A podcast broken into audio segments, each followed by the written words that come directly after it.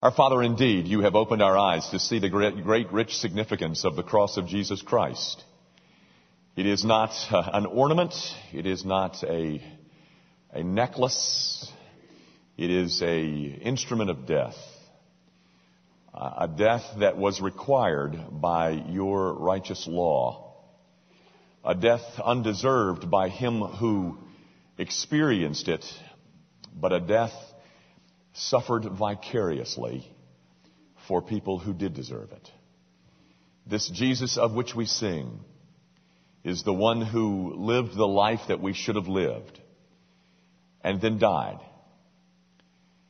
Died the death that we should have died so that we might be set free to newness of life.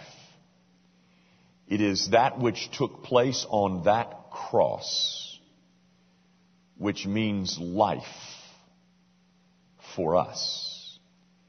Death for him, but life for us. And so we come to sing of the wonderful cross.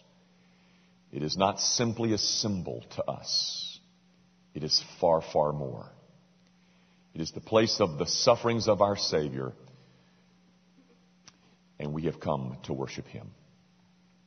Our Father, we do thank you for the kind providences of this past week. So many of us continue to live in, in just the, the greatest of peace and, and uh, enjoyment. But that's not true of all of us.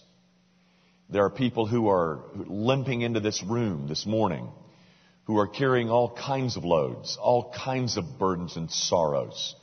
There are decisions to be made. There are, there are um, solutions to be found. There are issues that, are, that loom so large in the lives of some people here this morning that their only sound from their souls is one of a groan. And I pray that you will lift their burden today.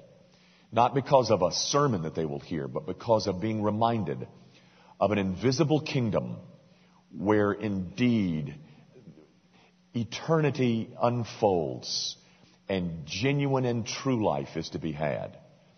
Father, all that we experience here is just a warm up, a warm up for eternity. And I pray that you will ready us for that and give us a better sense of readiness as a result of being together this hour. Might something be heard that has been authored in your throne room that comes to each of our hearts and makes us into people more like the Savior and more ready to face what it is that we're facing. Now, Father, we come to a, a, a, point in our worship service where we get to participate very tangibly. This is our opportunity to, to, to make a statement that we are willing to sacrifice for the kingdom of God. Not only are we willing to sacrifice, but we make the sacrifices because we trust that our financial future is better off in your hands than it is in ours. And so thank you for the privilege. Thank you for this opportunity to give. Use every dime to advance the kingdom of Jesus Christ. In whose name we pray. Amen. Thank you. Grab your Bibles, if you will, and you're going to need them in just a second. But uh, before I read you my text, um, I, I have some explaining to do. So let me do that real quick. On September the 7th and the 14th of this past year, a little over a month ago, uh, I made a big deal, um, and self-consciously made a big deal, of, of a text out of Romans chapter 7. It's verse 4, and I want to read it to you. This is not my text this morning, but it certainly has some pertinence. This is Romans 7 4. Therefore, my brethren, you also have become dead to the law through the body of Christ. Here it is that you may be married to another, to him who was raised from the dead, that you should bear fruit to God. Now that was really my text on um, September the 7th and the 14th, and I tried to point out that the, one of the themes of the scriptures is that, that God has created this people to whom he describes himself as being married that the, that the metaphor that is most frequently used is that of bride and bridegroom. He chooses to, to suggest that his relationship is not so much a master to a slave or even a shepherd to a sheep, even though those are used. But he chooses to use this metaphor to underscore that his relationship is of the deepest intimacy with his people. This is something that is woven from Old Testament to New Testament. In fact, ladies and gentlemen, the Bible opens and closes with a wedding ceremony. Um, in the book of Genesis, chapter 2, after all of this creative fiat, uh, it culminates in a wedding. And then you go to the end of the Bible, and there you find this uh, wedding that's taking place as the book closes. Because the relationship that is, that most accurately and best depicts God's relationship to His people is the relationship of a bride and a bridegroom. And that is what is mentioned in Romans 7 4. You are married to another. Of course, Christ is the husband and we are his bride. And that's what I did on the 7th and the 14th of September. Then I followed that with September's 21st and 28th with a call to uh, Grace Evan, to, uh, to faithful, sacrificial kingdom living.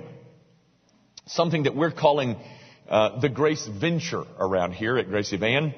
It's a, it's a call to Grace Evan to a, to a life of faith and a focus on the Great Commission. And by the way, if you did not hear those four sermons, I, I really want to recommend that you get them and listen to them. Uh, not because they're so wonderful and, and you need to hear how wonderful my preaching is. But it really does represent for Grace Evan our vision.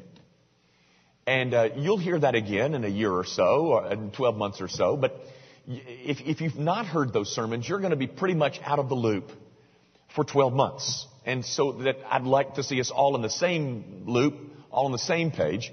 I, I really want to recommend that you get those things and listen to them.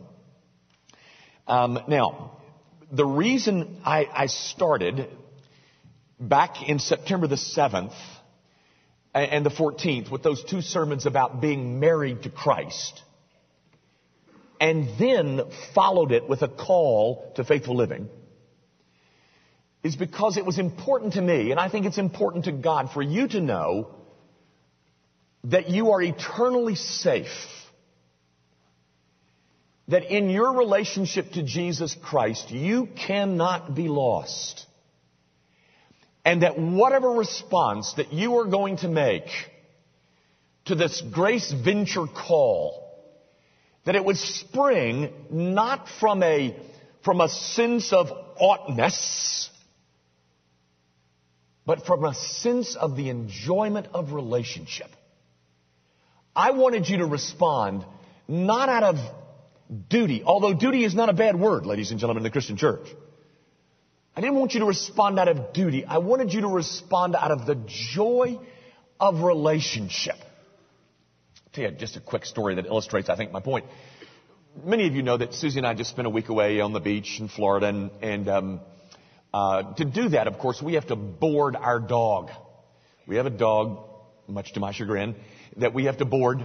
And uh, so we put that dog in this puppy farm um, out in Byhalia, Mississippi. It's a ways away, but uh, my wife, uh, through some friends, researched and found the best place for our beloved dog.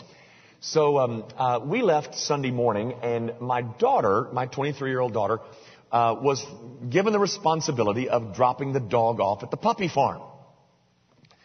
Well, she did. And she did it very ably, I, am proud to, suggest, to announce.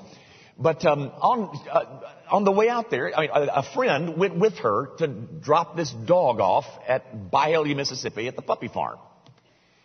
So they came back, and at the, later on in the day, this friend asked my daughter Emily for a favor. And Emily was somewhat hesitating in her response to this request. And her friend said, now, Emily, you know that I rode all the way out to Byhalia, Mississippi with you today. My point in that, or telling you that story, ladies and gentlemen, is that's how most relationships operate. I did this for you. Therefore you need to do this for me. And I would go so far as to suggest that most of us in our relationship with Jesus Christ operate like that. Oh, he did this for me. Okay, I better do, I better go to church because you know he did this for me. Now, and I'm not saying that's all bad, ladies and gentlemen, but I am saying that my call to you in September is not a call for you to respond out of the guilt of duty or oughtness.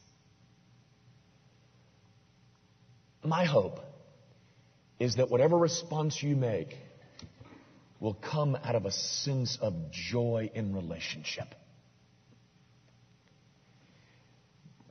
Now, this morning, I want to, um, I want to close, I want to, I want to close the parenthesis.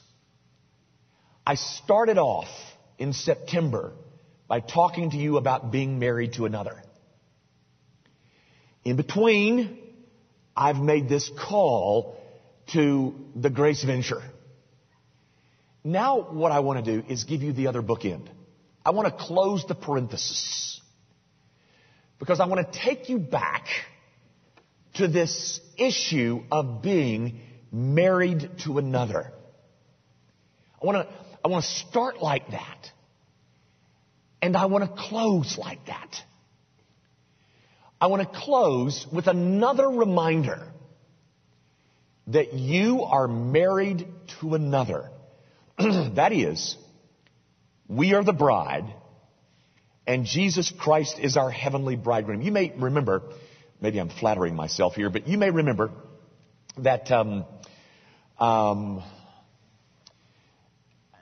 I, on, the, on the September the 14th, I gave you um, um all these texts, these passages where um, um, that marriage to Jesus was mentioned. Perhaps you might recall one was in Ruth, another was in Isaiah. I spent most of our time in Hosea, and then we closed in the book of Revelation. All of these mentions throughout the Bible, ladies and gentlemen. Um, I mean, and I can go on forever. For instance, when God's people sin against him, what does he call it? He calls it infidelity. And then turns to us and calls us adulterers.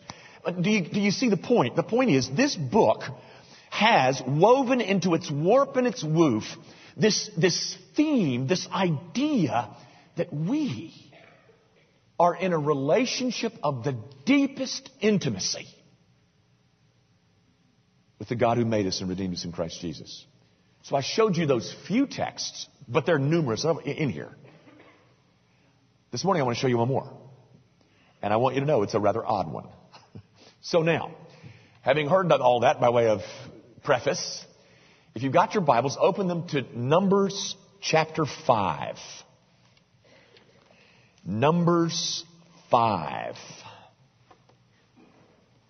Genesis, Exodus, Leviticus, Numbers. Fourth book.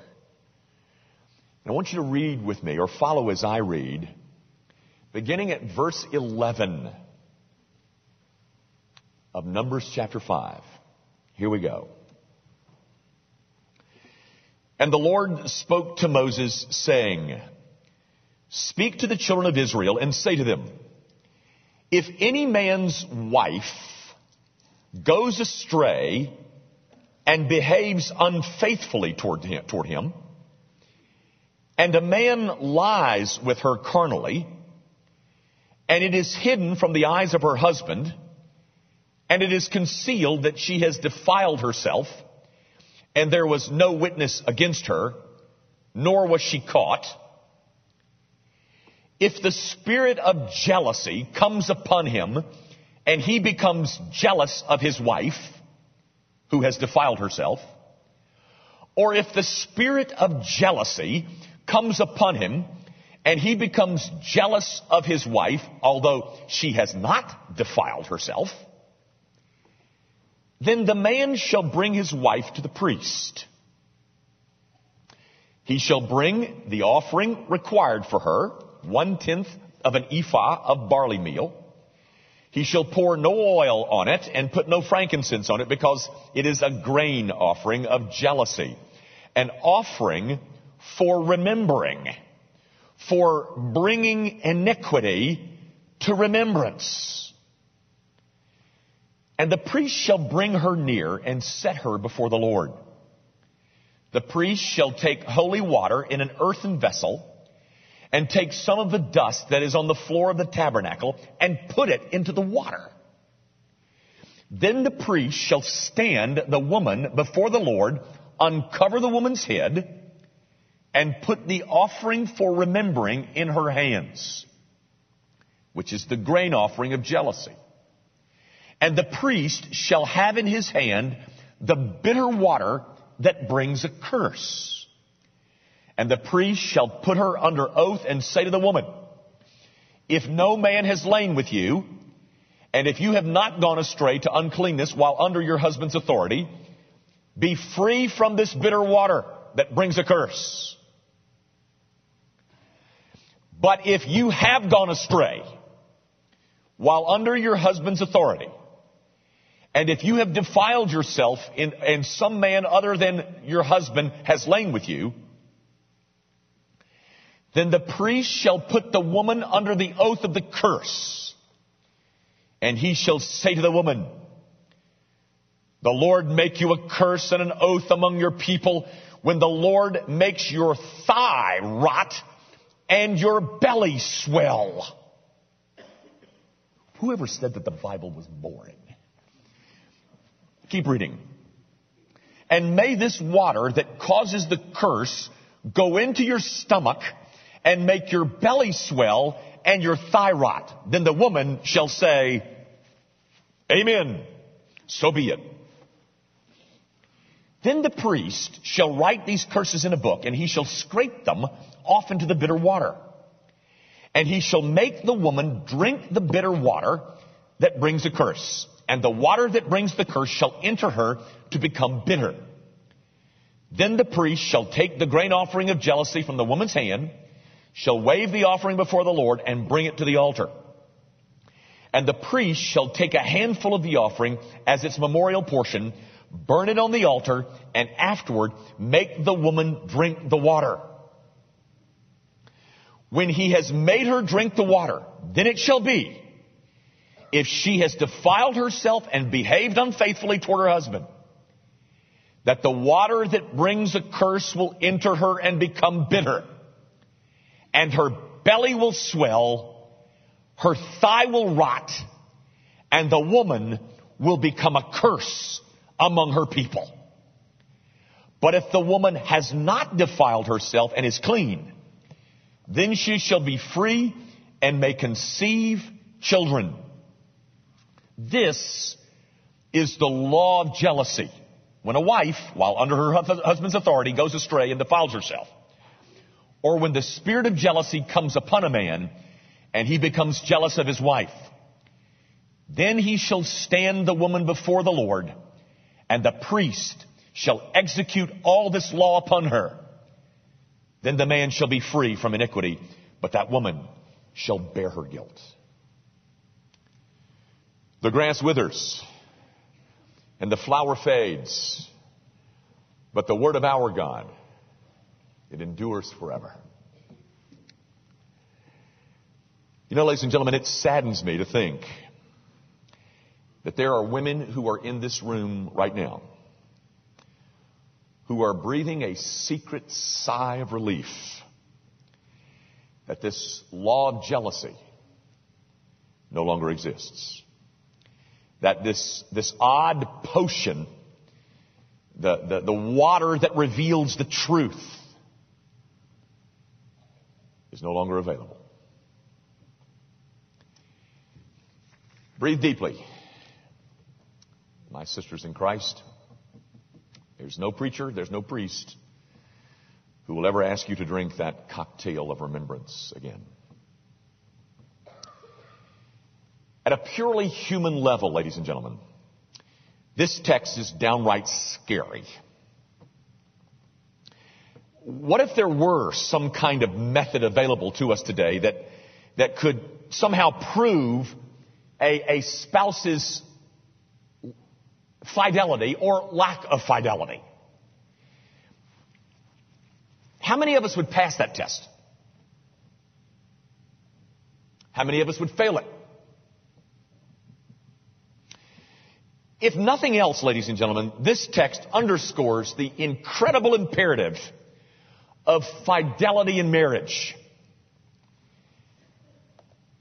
In the New Testament, very interestingly, there was a Jewish writer who was writing to Jews, and it was this Jewish writer with this in his background who wrote in Hebrews chapter 13 that the marriage bed is to be sacred and undefiled.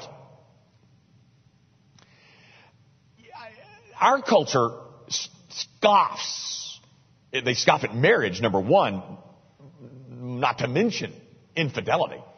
They excuse infidelity. We even elect a, uh, a known womanizer as a governor. And we tolerate such goings on uh, in our Oval Office. But this story in Numbers chapter 5 warns us as to how seriously the Bible takes marriage vows and how, how repugnant is this sin in heaven. Now, another thing that this text does, again, at the purely human level, is that it endorses jealousy in marriage. What? How? Well, l- let me, let me show you how. If you read that passage again, you will notice, I'm sure, that the husband is never reprimanded, never once rebuked for his jealousy. Let me tell you a story. I, um, I think I've told this before, but when I do premarital counseling, I, I did a wedding yesterday, but uh, in the premarital counseling, uh, the couple comes in, they, they have a qualifying session, and then they have the second session. In the, in the second session, I always begin with this question. Here's how I begin premarital counseling. I look at this young couple who is all, you know, skittery, and um, they say, I ask, do you think that jealousy is ever legitimate in marriage? And at that point, they are impaled on the horns of a dilemma. Because most of them, not all of them, but most of them know that 1 Corinthians chapter 13, the chapter on love, teaches that love is not jealous. But they know every time that they see their girlfriend, their fiance, you know, flirting with another, mm, or there's man, they're just, they're just jealous. So there they sit, and I'm saying, do you think that jealousy is ever legitimate in marriage? And they don't know how to answer me. Well, you know, I First Corinthians, well, you know, I, there they are, caught in a quandary. Ladies and gentlemen, that conundrum is easily solved. Like this. First of all, 1 Corinthians 13 is not written to couples. It's written to the church. 1 Corinthians 13 does not describe the love that is exposed to exist between a husband and a wife. It describes the love that is supposed to exist among us, the church. That love, ladies and gentlemen, is not, is not jealous. 1 Corinthians, by the way, I would never use 1 Corinthians 13 in a wedding because it's not written to a man and a wife, a man and his wife. It's written to a church. But secondly, any, the, solving the conundrum, secondly, any relationship that is designed to be exclusive, like marriage, jealousy is not only permitted, it is demanded. Another relationship like that? How about my relationship to God? You do know, don't you, that Exodus chapter 34 describes God as jealous. Does that embarrass anyone? Is God some kind of substandard deity because he is jealous of his people? No, ladies and gentlemen. Anytime a relationship that is designed, a relationship is designed to be exclusive, jealousy is not only permitted, it is demanded. Um, I, I often say this, and maybe you've heard me say this too, but I often say, you show me a man who can find his wife in the arms of another man and not get jealous, and I'll show you a man that doesn't love his wife. Because in a relationship that is designed to be exclusive, jealousy is legitimate. Now, having said all that, let me hasten to add, I don't think that this passage is about human marriages. I don't think that our understanding of what we read in Numbers chapter 5 should stop by us thinking about our marriages. Because, ladies and gentlemen, this passage is far more profound than that. And I think I can prove it. With one observation. Here it is. Did you notice that as I read this text, that the faithfulness of the husband was never questioned? Only the wife's faithfulness, never the husband's. You know, had, have you ever heard this adage about no board is ever so thin that it only has one side? Well, gang, trust me, when you do as much marital counseling as I do, you know that if you've heard one side, you haven't heard it all. In a human marriage, ladies and gentlemen, there is always the, uh, the, the necessity to, to examine both the husband's story and the wife's story. But in this uh, story here in Numbers 5, ladies and gentlemen, the husband's fidelity is never questioned. Now, don't mishear me. I'm not suggesting that a husband is more faithful than a wife. Or am I suggesting that a wife is ever more faithful than her husband? I'm saying that in a human marriage, it's always a possibility that a husband could be just as unfaithful as any wife. But that is never brought into question here in Numbers chapter 5. Gang, is this text suggesting that there were no unfaithful husbands in Israel? Poppycock. Gang, there, you, you don't see any water in this text that's mixed with the dust from the dirt of the, of the tabernacle for the husband to drink. Why not? Because I'm suggesting, ladies and gentlemen, that this text is really not about human marriage. It is pointing us towards something far more profound. Because, my friends, there is only one husband whose faithfulness is unquestionable. And he's mentioned in Romans chapter 7. There, there is only one husband whose devotion to his bride is impeccable. There is only one husband whose fidelity never need be questioned. And I am married to him.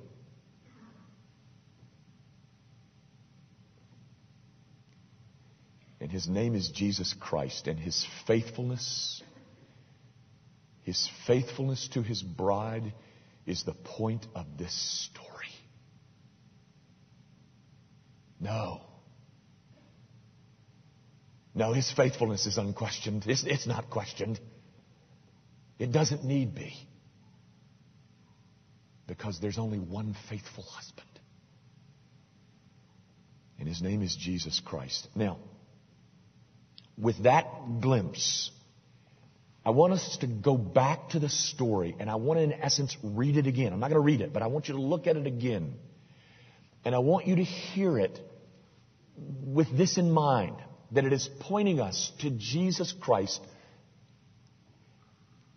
the husband, and the bride here is us. We're the bride whose fidelity is under scrutiny.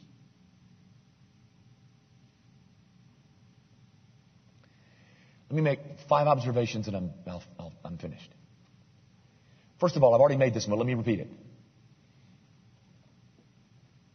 The fidelity of this husband is unquestioned. It need never be brought into doubt. It is proven. He is never examined as to whether or not he's been faithful to his wife because the assumption is he is faithful to his wife. That's the first observation. Here's the second one. Whereas faithfulness to this husband is expected, it is not always gotten.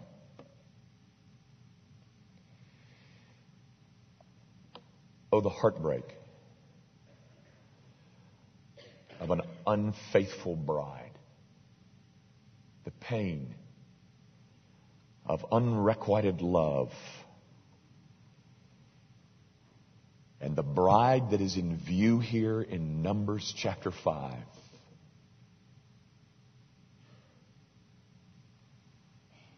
is us. Gang, some of you have experienced this at a purely human level. You've had to watch, literally in some cases, you've had to watch as your spouse heads off to, to other lovers. Tell me, what emotions did you experience? Think with me about the parable of the prodigal son. What emotions do you think that father experienced as he watched his son exchange his love, that is the, the love of the father, for the love of the foreign country? What emotions do you think that father experienced? To expect faithfulness, and not only that, to deserve it. Ladies and gentlemen, I, I'm a husband and I don't deserve faithfulness. But there is a husband that does deserve it. Not only does he expect it, he deserves it.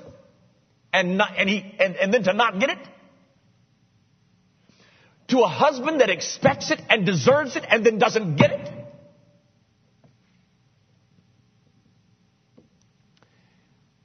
What kind of grief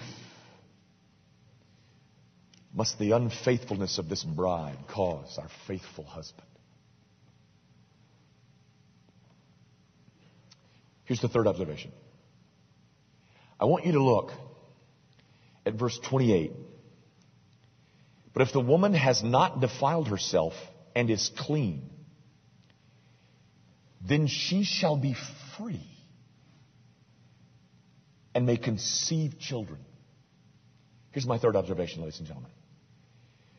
When the bride is innocent, she's free and she goes on to bear children. By the way, that language, bearing children, is language that you will also find in Romans chapter 7 verse 4. When the bride is innocent, when, when she has been faithful to her heavenly bridegroom, the bride is and she goes on to bear fruit for his joy. Bearing fruit, ladies and gentlemen, is what the bride is supposed to do. Being free to, to give honor and bring glory to my husband is my design. That's what I'm intended to do. And when the bride is faithful to her husband, she lives a life that experiences exhilaration and, and productivity. But here's my fourth observation. When the wife, uh, let me just read it. Look at verse 12.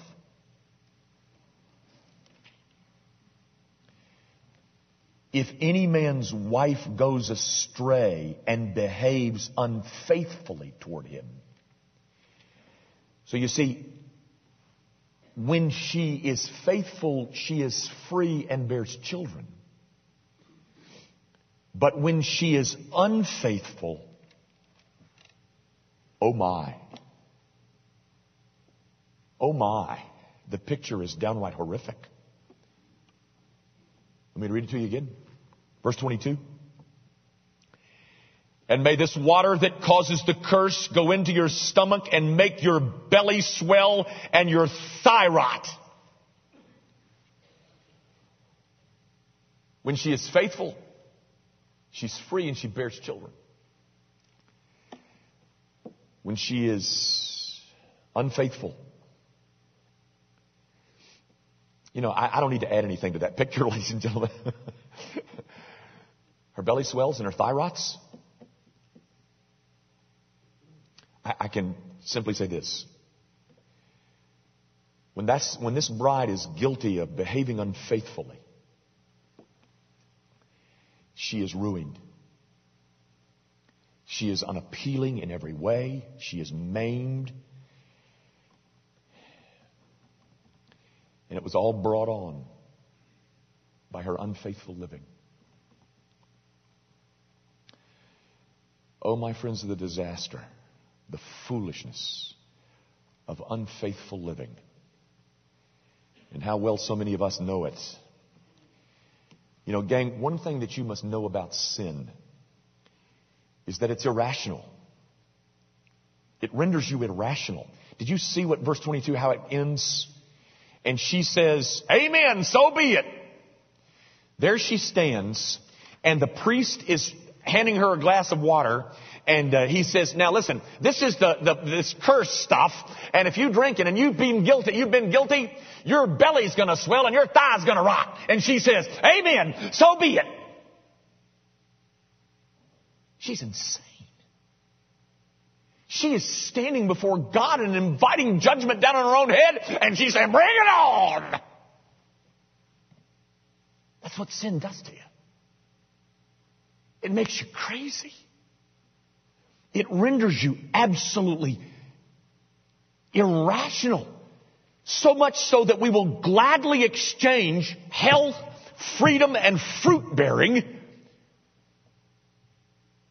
for a swollen belly and a rotted thigh.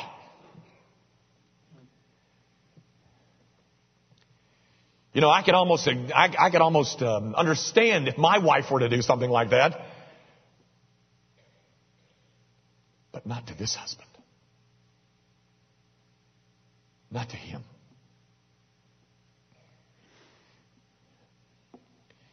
Ladies and gentlemen, we are a people who are familiar with the, with the winsomeness of a faithful husband.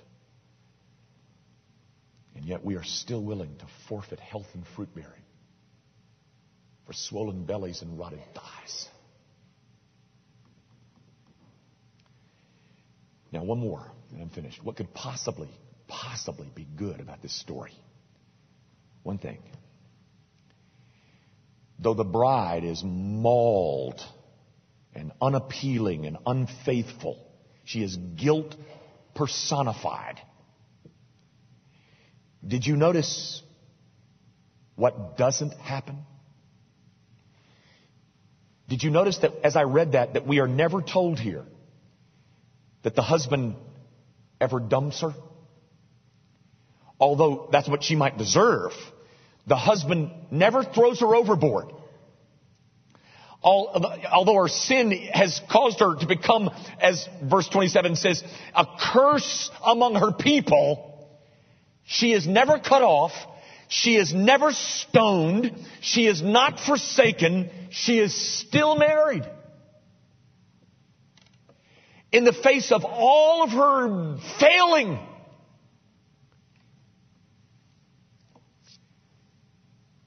The husband never walks away from her. Guilty? You bet. Bruised, scarred? Oh, yeah. Some beauty forfeited? Mm-hmm. But abandoned? No. You see, there is only one husband who responds to the unfaithfulnesses of his bride like this. There is only one husband who knows of his bride's sordid behavior and doesn't sue for divorce. And his name is Jesus Christ. And I am married to him. Are you? Are you? We sing a song here, and there's a line in it, and Jimmy could tell me which one it is, but there is this line in this song that says, Oh, love that wilt not let me go.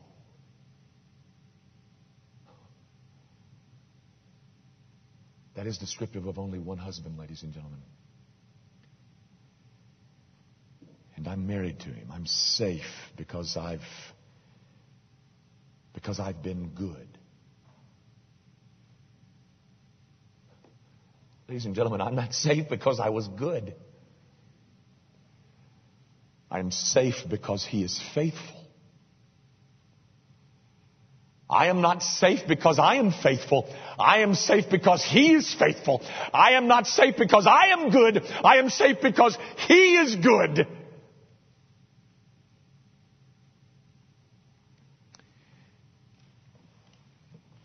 I am safe everlastingly because I am married to a husband who is altogether faithful. Excited about your marriage? You bet I am. Who wouldn't be? Ladies and gentlemen, whatever response you make to any call to do anything on any occasion, make your response in view in view of love that will not let you go.